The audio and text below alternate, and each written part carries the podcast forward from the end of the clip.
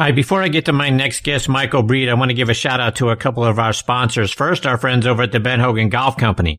When Ben Hogan founded his company in 1953, his mission was to make the finest golf equipment in the world, and that remains their mission today. They forge every club they make to provide the feel and feedback investment clubs simply can't provide. And their craftsmen micro manufacture each club to your exacting specifications in their Fort Worth, Texas factory. You'll only find Ben Hogan golf equipment online at benhogangolf.com. Visit them there today to learn about their great products and their great prices. Also want to give a shout out to our friends over at Golf Pride. In golf, light grip pressure releases power. Golf Pride engineered a secret the pros know. A larger lower hand encourages lighter pressure. Plus 4 technology is designed with four additional layers, which reduces tension in the lower hand to generate more power. Play Plus 4 and release the secret that pros know. Now available on Tour Velvet, the winningest grip on tour. Grip confidence, grip golf pride. And folks, this segment of the show is sponsored by our friends at the PGA Tour Superstore. This segment of the show is brought to you by the PGA Tour Superstore. See why golfers everywhere are proud to call PGA Tour Superstore their golf pro shop. Visit them online at PGATourSuperstore.com. Now back to Chris and more of the show. All right, now joining me here on Next on the Tee is one of the top instructors in the game and the host of one of the best golf shows anywhere, A New Breed of Golf, and that's Michael Breed. Let me give you some background on Michael. He's from Greenwich, Connecticut, played his college golf at Randolph-Macon College in Ashland, Virginia from 1981 to 1985. He was a four-year letterman and was the number one player for three years and team captain his senior year. He won six times during his college career. Michael also played on the baseball team. And like I said at the top of the show, he once pitched back-to-back games, one right-handed and one left-handed. He also played on the varsity tennis team and had a minute over on the football team. Michael was inducted into their Athletics Hall of Fame in 2004, went on to play on the Korn Ferry Tour and the PGA Tour. Since that time, Michael has soared up the rankings as a golf instructor. In 2003, he was named one of the top 100 instructors in America by Golf Magazine, and he's climbed up that list every year. In 2012, Golf Digest named him one of the top 50 instructors in America, and that year he was chosen as the PGA's National Teacher of the Year. Among his other awards, he was named the Metropolitan Teacher of the Year in 2000 and 2009. He was the Metropolitan Horton Smith Award winner in 2006 and 2007 for being a model for golf education. We've been watching and listening to Michael help us improve our swing since he joined the Golf Channel in 1999. In 2002, he put the pilot together for a new breed of golf. Took a minute, but in 2008, that pilot turned into the Golf Fix and made its way onto the air on Monday nights. I listened to he and his co-host Greg DuCharme every morning on their show, A New Breed of Golf on Sirius XM's channel 92. And I'm thrilled Michael is with me tonight here on Next on the Tee. Hey, Michael, thanks for coming on the show.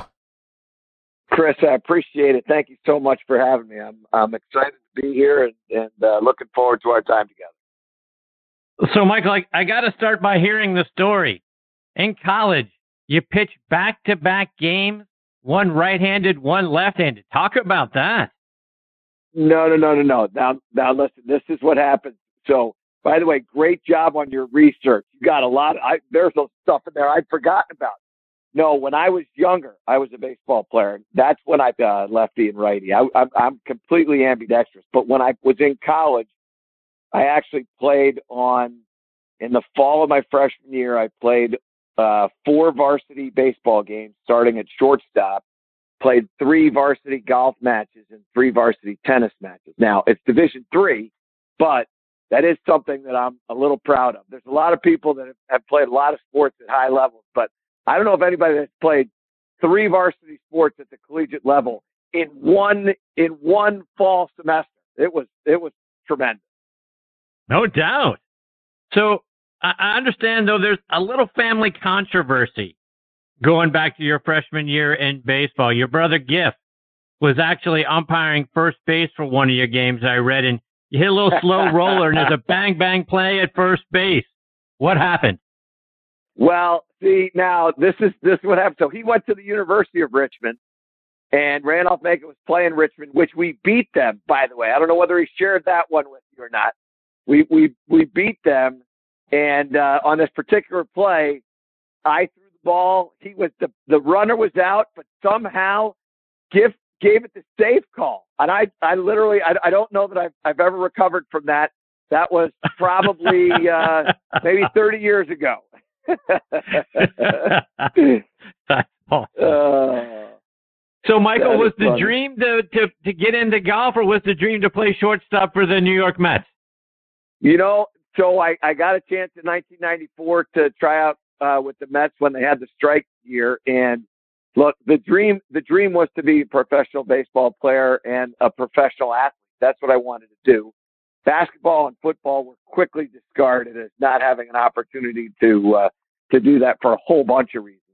But baseball and, and golf seem to be things that that um, I, I kind of gravitated to. And once once uh, the baseball stuff kind of went the way it went, I, I immediately um, got into really really immersed myself in the game and, and got pretty good pretty quickly uh, through a, through a lot of work. And then you know, good fortune has it. Um, it turned out to be a, an amazing sort of path that I've been on for uh, these however many years. I don't even know how many years it is now, but probably 30 some odd years. It's been just amazing. So, Michael, talk about your coach, Ted Keller. He was your coach at Randolph Macon College. Talk about the impact and the influence he's had on you, not only as a player, but as a person. You know, Chris, I appreciate you bringing that up. Not just his, not just Ted, but also his wife, Kathy. Um, they were really instrumental in in a lot of different things. Two incredibly giving, compassionate people who um, they they continued to uh, ask me to to better myself is the easiest way to say it. And um, look, without without Ted, I, I'm sure I wouldn't be where I am.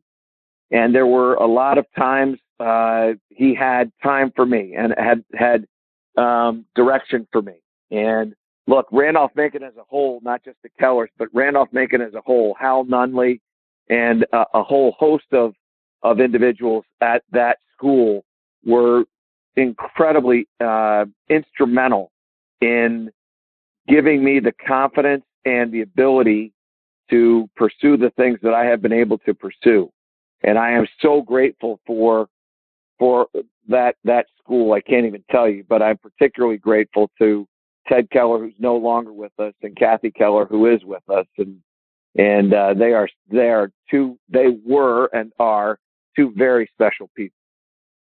Michael, I want to switch gears a little bit, and and your positive attitude and demeanor, whether it was on the Golf Fix or on your on your current show, New Breed of Golf, that's what hooked me to you. Right when I when I listen to you and I watch you and and feel the the positive energy that you bring to whichever broadcast you're doing, that's what sort of grabbed me and pulled me in. Talk about where that comes from. You know, Chris, I, I, I know this for a fact. And, and while you and I have not spent a tremendous amount of time talking with one another, I certainly, uh, through Greg DuCharme and others, Tom Patri, um, people like that, I, I, I know well that you are an individual who um, looks in the mirror and can't believe the good fortune that you have to be able to do the things that you're doing in this game. And I have had that great fortune um, in my life. But I will tell you that um, having a positive attitude was was something that did not come easy, um, and it was something that that I worked on, and it was something that I now am so grateful for because, like anything in this world, particularly during these times, you can look at anything from two different sides and have great support for either side that you that you take. For me, what what I decided, and particularly after my father passed away of Alzheimer's back in 2001, I I sort of in a time of reflection um, was extremely grateful for having him as a father. There are there are a number of relationships that you choose in your life, and there are a few relationships that you don't. One of them is who your children are, how many you have, and and frankly, um, what those relationships are like.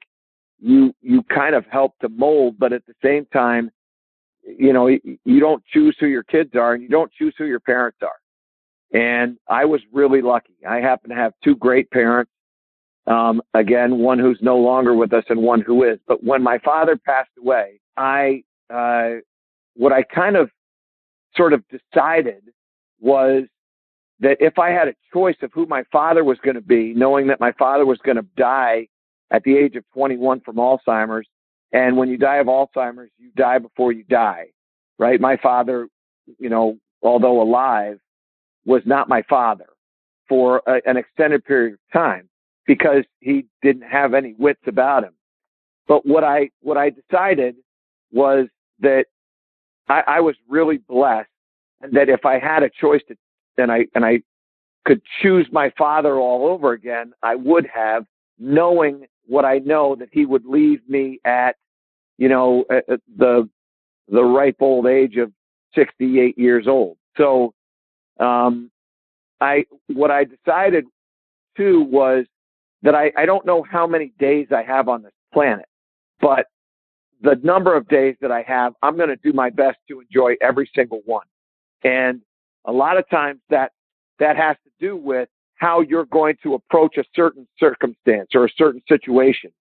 And for me, I know that when I, when I approach my life with, Hey, this is this is okay. I can figure this out. This is going to be good, no matter how bad it is. It's going to be good. That a, a, a good situation is likely to occur, and as a result of of my attitude on that, I'm I'm going to, you know, for lack of a better term, I'm going to win. I'm going to have a great day. I'm going to have a great moment. I'm going to have a successful whatever it may be. It turns out golf is that way too. That that if if I allow one bad shot to affect the next shot, well, then that's my fault. And I do know I'm, I'm, I'm human. I'm not, I'm not, um, you know, one of those perfect, uh, individuals. There was only one of those. And so I look at this from a standpoint of, Hey, you're going to have moments that aren't going to go the way you want, but those you can't control. What you can control is your attitude. And if I have control over my attitude, then I'm going to make sure that it's a good one because as we like to say on, on our show, uh, your attitude is like the weather. The only difference is you control your attitude. And so for me, it, it, it has been instrumental in my relationships with my kids. It has been absolutely a necessity with my, my wife and my, my life. And so, yeah, it's, it's, it's something that no matter what happens in my life, I will always make sure that I find the positives in whatever occurs because I know that that will, in fact, create a positive outcome. Kudos to you, Michael, for that. And and speaking of great days and, and having a great attitude, 1994 Greater Hartford Open, you qualify to get to play yep. with what's essentially a home game. Going through Monday qualifying at Lyman Orchards and Middlefield, you shoot 69 to get into the field. What was it like being inside the ropes, playing in front of, like I say, friends, family, a home game? Yeah, you know, uh, first of all, Chris, I will tell you this: that was that last round. I shot 71 on Friday. Obviously missed the cut, but I shot 71 on Friday. That was the last round of golf that my dad ever saw me play. He was he was diagnosed in October of '94 with Alzheimer's, and he never saw me play another uh, tournament round again. And um, so I was extremely grateful for that. And I think that there are certain things in life that you look at, particularly now when you look back at them and you go, wow, that was sort of preordained. Um, so for me to be able to, to play at Hartford, the, the other cool stuff to that was there were four people that qualified on that given day myself being one of them, but two of the other guys, one of them was a guy named Jim Gentile, who I am still extremely close to. And another guy was a guy named Brad Frey, who went to the University of Richmond. But Brad and I worked together at Birchwood Country Club. And so w- when you kind of, when you, you look at that and you kind of see these things, you go, man, this was just meant to be. And I had a lot of, uh, uh I mean, a lot of near misses in these four spotters and, and U.S. Opens and things like that.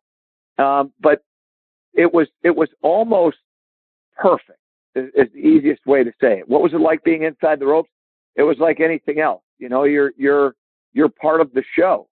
And it was a, a sort of uh, the first statement in my uh, instructional career where the things that I was working on actually worked and, and they did what, what I believed that they could do. And all of a sudden it led me to, to that tournament. And I, so I, it, it gave me this belief of, Hey, you know what? The things that you're doing instructionally do work. And look, here's the evidence. And it gave me a lot of confidence in my instruction and it, and it really, um, allowed me to uh, have the confidence to, you know, know that I could help the elite players play at the highest level and that the stuff that I believed to be true actually were true. So there were a lot of, of you know, in looking back at it, there were a lot of things that, that, um, I, I took away from that that still with me today, frankly. Michael, you've had a number of, of dream jobs so far in the course of your career, at least from my perspective. One of those being an assistant pro at Augusta National. Talk about how you landed that yeah. job. You know, so I, I, told you about Birchwood Country Club, which is this uh, nine hole club in Westport, Connecticut. And um, the way I the way I got the job, I was working with a guy named Larry Tedesco, who um, Larry played golf at Furman uh, and he, in fact, he and Brad Frey and I worked together there. Anyway, so um, he he went to Furman and um, he had asked me on my as I was sort of heading down to Florida to go and and you know try to play golf and work on my game. He said, "Why don't you stop by Furman on the way and we'll play some golf?" And I went, "Okay." So I stopped by Furman and I probably stayed at Furman for a couple of days and met a guy named Steven Spencer, who was Larry's roommate. Steven Spencer um, was is the son of David Spencer, who was the head golf professional at Augusta National. Anyway, so I hung out with those guys for a couple of days, and Steven and I hit it off. And he said, you know, you ought to meet my dad when you go to the PGA show. So he set up a, a dinner, and um, I brought a resume, and had a wonderful time meeting he and, and the other pro was Bob Kletke, their wives and some other people that, that, uh, worked or had worked at, um, at Augusta National. Anyway, the dinner was great. They asked me if I would go and, and work the, uh, Masters tournament, which every year they hire a number of, of professionals, uh, to come and help out during, during tournament. And during that time, I was down there for about three weeks uh, this is in 1989. Um, he uh, he asked me to go out and play golf with one of the members there, and I went out and played and played great. Shot 68, and after the the round was over, that member went into the golf shop and told Dave what a great job Dave David and and this particular member did not know that I was only a part-time sort of assistant. He knew that I was working at Augusta National and that I was a golf professional. So he just made the assumption that I was working there full time. Anyway, so he goes into the pro shop and he tells David Spencer what a great job David David had done in uh, hiring me. And um, the next thing you know, uh, about the you know the tournament goes great, blah blah blah. And about a month and a half later, I get a, a, a letter from David that says, give me a call. It was just a simple one. Call me, Spence, and a number. And I called him and he said, how'd you like to work at Augusta National as a full-time assistant starting in, wow, uh, in October. And I went, let me think about it. I'm in. I mean, how long are you going to think about that one for, right? You're gonna go, yeah, let me let me see if I'll bring that up with the committee. so yeah, so I went down there and it was it was just you know it was great and you know again a life changing uh, opportunity, as I'm sure you're well aware. No doubt. Michael, just a couple more before I let you go. And, and I read that uh, you, you had an opportunity there to, to play around with Raymond Floyd. What a thrill that had to be. You know, um, I, uh, I, I'm, I'm always so impressed when I get a chance to meet people that are um, sort of spotlight people. Raymond Floyd is a spotlight person. And um, in fact, when we played, it was it was a January of uh, the year that he lost to Faldo in a playoff. So this is 1990. He loses to Faldo when he hits that eight iron on the 11th hole into the water, and, and Nick goes on and wins his second in a row. And I played with him that January, and we had a great time. And we made a little, you know, he had a little bet, and he said, uh, "Let's play a, let's play a five dollar Nassau." And I said, "Okay, how many strokes am I going to get?" And he said, he said, "You're not getting any strokes." And I said, "With all due respect, Mr. Floyd, you're a major champion.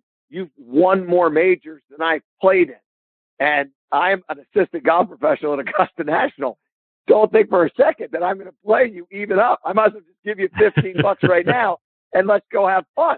So he goes, okay, I'll give you two shots on the front side and we'll negotiate on the back. And so I said, okay. So we go out and I'm, you know, I played pretty good and I've, I've got a, a putt on the ninth hole um, for birdie to get to three under par. I've got a one shot lead on him and I'm getting a shot on the ninth hole. And so I'm one up and he makes a putt from sort of behind the hole and I'm, I'm putting sort of from the 430 spot and the 10th green is back by the 12 o'clock spot and he's putting from the 12 o'clock spot and he, and he knocks his ball into the hole. He picks it up and instead of returning back to the, like going towards the 10th tee, he goes around me, literally goes to six and then around to the left and he goes, enjoy your putt, pro. And so I know I'm I'm I'm I'm, dealing with a guy who has he's a multiple major champion, and and this is as important to him as anything. Well, I make my putt. He says to me, "You only get one shot on the backside." I shoot three under on the front. I get one shot on the backside. Needless to say, Mr. Floyd goes out, and I I shoot 68 that day, and wow, Raymond Floyd goes out and shoots 64, birdieing 11, 12, 13, 14, 15, doesn't birdie 16 and birdie 17 and 18. And I mean, it was a, it was a, and it might not have been that many, but it seemed like that. He birdied, I think he birdied five of seven holes coming in and beat me. And what, but what was the coolest part, Chris, was about four days after we played, I got a, a note from him with a picture that he took that I still have. And it said, Michael, really enjoyed playing golf with you. Um, thought you'd like this picture. And I will also tell you too, um, I, I have had the, the great fortune of running into Raymond Floyd on a number of occasions since then.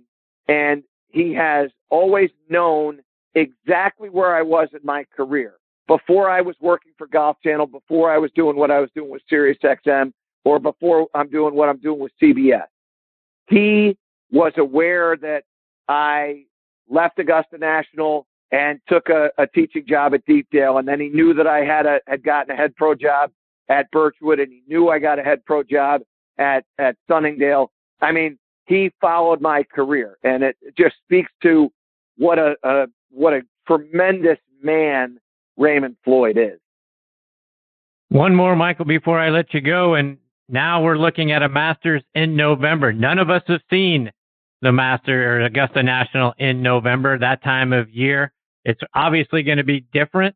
Uh, and on top of that, no patrons. So it's going to be very different. Looking at it and hearing what we are used to the roars, we're not going to hear that anymore.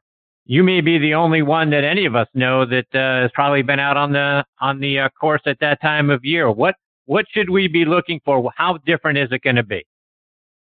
Well, I will tell you this: November is the uh, least amount of rainfall in Augusta that they have. so I think what you're going to see is you're going to see a golf course that is, um, it's going to be firm. There's no question about it. And it'll play very, very similar to how it plays in April. Um, there are a, a few, a few things that are different. One will be obviously the days are going to be quite a bit shorter. And, um, that means that they'll, you know, the tee times, I believe, will be a little bit earlier. And now you got to remember about Augusta, it's on the East Coast time, but it is it is west a bit. Um, so so my expectation is, that the morning rounds will be a little bit cold. The average temperature uh, during that time relative to April is probably four or five degrees colder. Um, so the lows will be a little bit lower and the highs won't quite as, quite be as high. It will still be and can be incredibly nice in November. And I think the other thing is, is that, you know, you're not going to see the azaleas in bloom and all that. But what I will tell you is, and I did hear you talk a little bit about this with TP. Um, what I will tell you is, is that in a, in a very sort of, um, strange way, you, you will always hear the roars. And I, the roars of Nicklaus in 86 and the roars of Larry Mize and and Nick Faldo and Tiger Woods and Phil Mickelson, those roars still exist. We've seen the one thing about Augusta National that makes it different than um, Winged Foot or Harding Park or any of the places where major championships take place is everybody knows what what hole is what. Everybody knows what the 10th hole looks like and the 11th hole looks like. We, because we've seen it for 5, 10, 15, 30, 40 years. We've watched the Masters every year for 40 years and we know the golf course, whether we've been on the property or we haven't. We, we know what it, what it looks like and what it, what it's all about. And so what I will tell you is, is that those roars still exist. And I think that, that yes, we will miss patrons, but no, I, I think we'll all still hear the roars because we will be jumping on our feet in our living room. And CBS does such a marvelous job of embracing the history of Augusta National. And so we'll, we'll see Jack Nicklaus make that putt on 17 with Verne Lundquist saying, yes, sir and we'll see the the shot that Jack Nicklaus hit with a five iron on the on the 16th hole, and Jim Nantz saying the Bears out of hibernate. Because because we've lived those moments, and so you know, for me, I I know there won't be patrons there, but I still think we'll hear the roars because the roars are going to be in our room. They're going to be in our living rooms. They're going to be in our kitchen. They're going to be all across I mean, I get I get chill bumps just thinking about it because we will have masters watch parties. They're just going to happen, and you'll be with your family, and they'll be shh, shh, shh, Tiger's got this putt, or Bryson's got this putt, and and as I say this to you, I know you feel the same because that's what happened. And then he'll make the putt, and we'll have our own roar. And so, what I would say is, I think they're going to be there. They might not come out of the television, but they're going to be there. I promise. Michael, before I let you go, remind our listeners how they can uh, listen to your show and then also stay up to date with all the great things that you're doing, whether it's online or it's on social media. So I appreciate you allowing me that, Chris. Um, just go to michaelbreed.com and you can see all my information. You can, uh, you'll be able to book lessons through there as well as uh, sign up for our newsletter and, and, get all the information that that um, you would need to to uh, be a part of what we've got going on um, in all our different uh, platforms. But on Twitter and Instagram, it's at Michael Breed, and we release um, instructional content on YouTube. If you go to Michael Breed, just just search Michael Breed and you'll find it. We're releasing instructional content uh, all week long, every single week to Titleist and Golf Pride and FootJoy and Morgan Franklin and all my partners, Omega, everybody. Um, and then on Monday mornings at 11 Eastern, you can catch me on uh, course record with Michael Breed. Greg DuCharme, as you well know, is on that show. And then every morning, um, Monday to Friday on Sirius XM, a new breed of golf from 8 a.m. to 10 a.m. Uh, all week long. So, uh, you know, I'm, I'm doing that. And then I'll be also doing some play by play coverage at Winged Foot, um, which I'm excited for. Winged Foot is a, is right around the corner from where I live. And, and, um, so I'll be, I'll be proud to be a part of the, the Sirius XM broadcast for the, for the United States Open. So a lot of little different things that we've got going on and, and uh, certainly keeps me busy. And I, and I am, uh, very fortunate to say I'm, I'm a part of all these different things. So thank you for allowing me to, uh, to, to let people know about that, Chris. Absolutely, Michael. Well, I can't thank you enough for taking time out of your busy schedule to come and be a part of the show. You're fantastic, my friend. I hope we get the opportunity to have you back on again sometime soon. You know, Chris, I, I would love to be a part of that, and, and congratulations to all your success. I, I follow you on on Twitter, and, and I'm well aware of all the different things that you've got going on. Your your reputation is exactly um, where you would want it, and that is you've got the the highest respect from from those of us in the in the business, and and uh, so you should be very proud and, and getting guests like Tom Patri and Charlie Rymer, et cetera. You know, you you don't get those guests without having um, the respect of, of those individuals. So you've got a lot to be proud of, and I'm proud to be a part of it. And anytime you want me back, just send me a text. I'd love to do it. I appreciate all of that very much, Michael. Take care, my friend. Stay safe. All the best to you and your family. Look forward to doing it again soon. As well, Chris. Thank you so much. All the best. Take care. Thanks. See you, Michael. That's a great Michael Breed, folks. Uh, just as as as warm and genuine a guy as as you're going to meet. It really doesn't get much better than that. Um, like I said uh, during the course of the conversation, his positivity and enthusiasm are what hooked me many many years ago and kind of pulled me in and has had me listening and watching to Michael ever since. And uh, Greg DuCharme has, has become a great friend, and he's been on the show a few times as well. So hopefully we get the privilege of catching up again uh, with Michael real soon.